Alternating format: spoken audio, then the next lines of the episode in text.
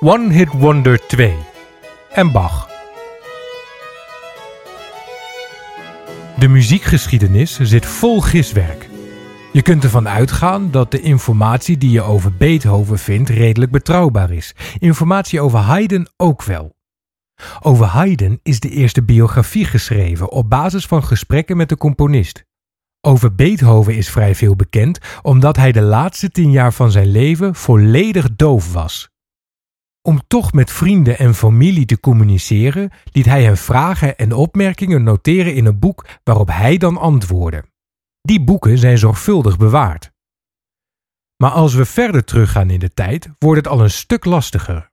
Het zal je niet verbazen dat over een lokale kerkcomponist weinig bewaard is gebleven, maar zelfs van componisten die bij leven beroemd waren, is nu nog maar weinig bekend. Neem bijvoorbeeld Johan Pachelbel. Tijdens zijn leven, dat begon in 1653 en eindigde in 1706, was hij een beroemde componist en organist en zijn leerlingen kwamen van heinde en verre. Maar na zijn dood raakte hij vrij snel vergeten. Tegenwoordig kennen we hem alleen nog van het kanon in D en de versie die we kennen is niet eens origineel.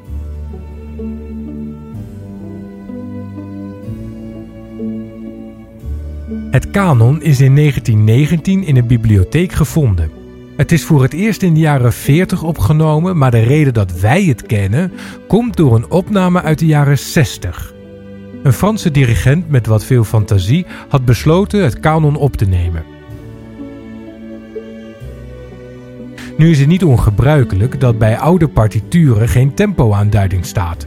Daar waren afspraken over, dat wist men wel. En behalve dat veel muziek die we uit die tijd hebben bestaat alleen in handschrift van iemand die het werk weer van iemand anders heeft overgeschreven. Degene die het overschreef had de compositie al wel gehoord, dus dat tempo dat wist hij wel. In de jaren 50 en 60 was er veel onderzoek gedaan naar wat voor tempo je bij dit soort muziek moest spelen. Maar de Franse dirigent vond zijn eigen smaak belangrijker en zijn smaak zei hem dat het kanon vooral heel langzaam moest omdat het dan wel saai werd, schreef de dirigent er wat partijen bij. Die versie werd een hit en het kanon werd alleen maar beroemder door alle films en reclames waarin het is gebruikt. Het is de enige compositie die evenveel op begrafenissen als op trouwerijen wordt gespeeld. Hoe het ook zij, in Pachelbels tijd klonk het kanon heel anders.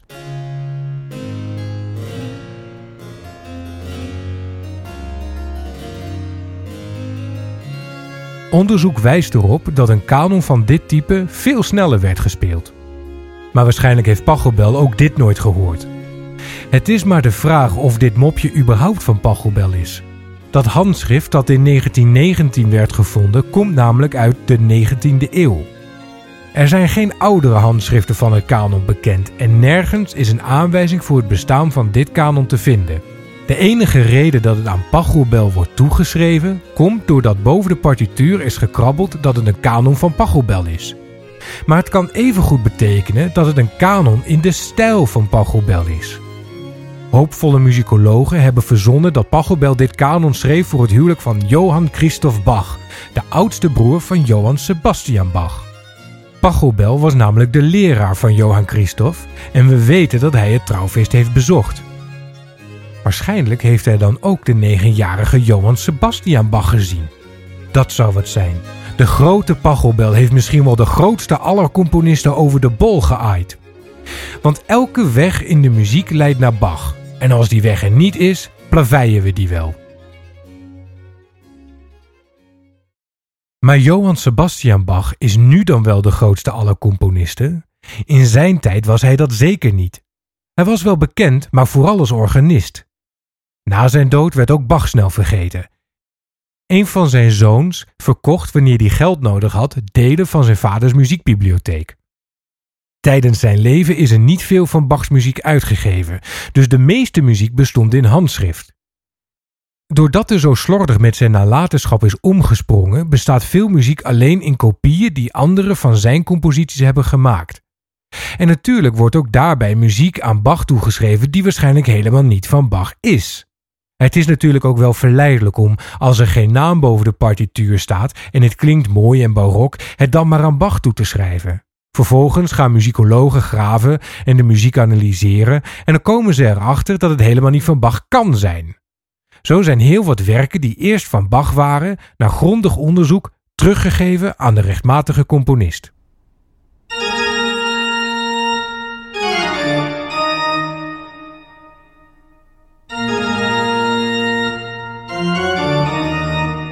Iedereen kent Bach's toccata en fuga in D-mineur. In de 19e eeuw werd het als onbelangrijk jeugdwerk afgedaan. In de 20e eeuw als het beste orgelwerk van Bach. En tegenwoordig zijn er ernstige twijfels of het wel van Bach is. Er zitten namelijk een paar rare stijlfouten in de muziek. Alsof je een brief van je oma in straattaal krijgt. Zou kunnen, maar het is erg onwaarschijnlijk. Contrapunt zijn de rijmregels van de klassieke muziek. En niemand is beter in contrapunt dan Bach. Maar in dit werk maakt hij contrapuntfouten die hij nergens anders in zijn hele oeuvre maakt. Alsof een schrijver altijd foutloos schrijft, maar in één verhaal structureel ik vind met DT schrijft. Dan staan er ook nog muzikale zinnen in de compositie die een beetje onhandig voor orgel zijn geschreven. Die zinnen zijn veel logischer voor een strijkinstrument. Dat suggereert dat dit orgelwerk eigenlijk een bewerking van een vioolstuk is.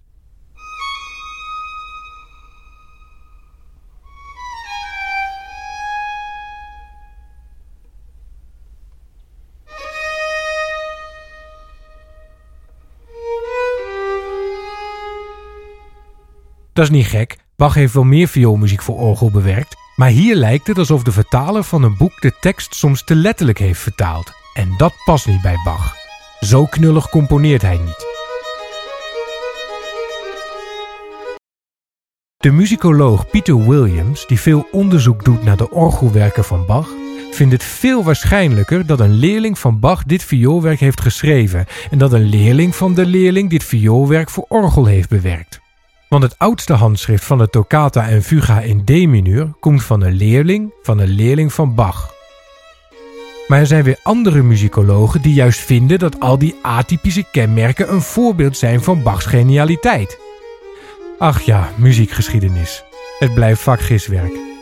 En dat maakt het nou juist zo interessant.